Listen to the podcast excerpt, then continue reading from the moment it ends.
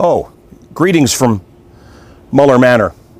You know, I like to start my day with a spot of tea, and, you know, it's a civilized way to start. Mm. It's good. It's good tea. My favorite tea they don't make anymore Howard Hughes tea from the airline. Don't you just love TWAT?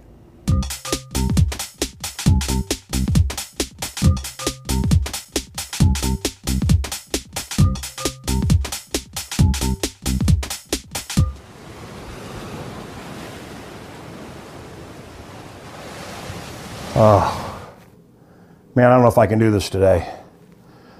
I got I got really drunk last night, and uh, my wife's still mad at me. I had to take the bus home, you know, which doesn't seem like a big deal, except I've never driven a bus.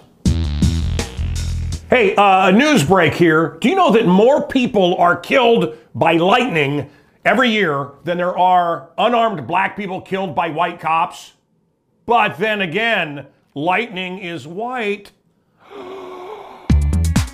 I may not be around forever. I thought my dad would be around forever, and uh, man, I'd like to. I'd like to go back and talk to the old boy and get some advice. You know what I'm saying? So you chaps need to know I'm not going to be here forever. But if you remember three words from me, you'll be fine. You don't need me. And that's what I want. I want you to be the leader, not me. Okay? We're all in this together, the Mancow Militia of Love. Problem, reaction, solution. I've said it before, I'm going to say it again. Problem, re- reaction, solution. They create the problem. Like they manufacture with the Chinese government something, I can't say. Okay? We react in fear, and then they offer the solution, and the solution always costs us money or freedom. A new law, they're going to protect us, we want safety, and that's how you're controlled, and that's how you're manipulated. The three words. Okay? Remember that with everything you see on TV, everything you read on the everything, everything, everything. It's how you're controlled.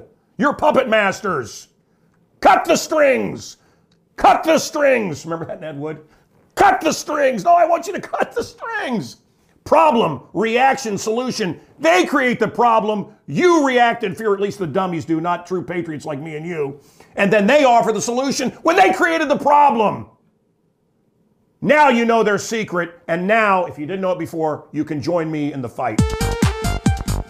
Look, I'm not going to write a book that I don't think is great. It got rave reviews.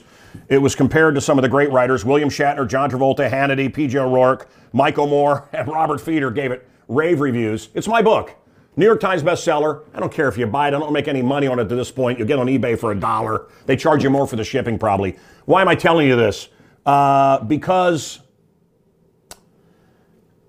if you know someone that's lost their father, this is the book. If you're a man that's lost his father, you know a man that's lost his father, this is the book.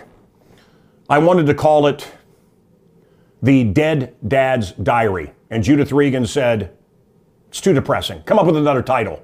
And I said, How about Freedom Road?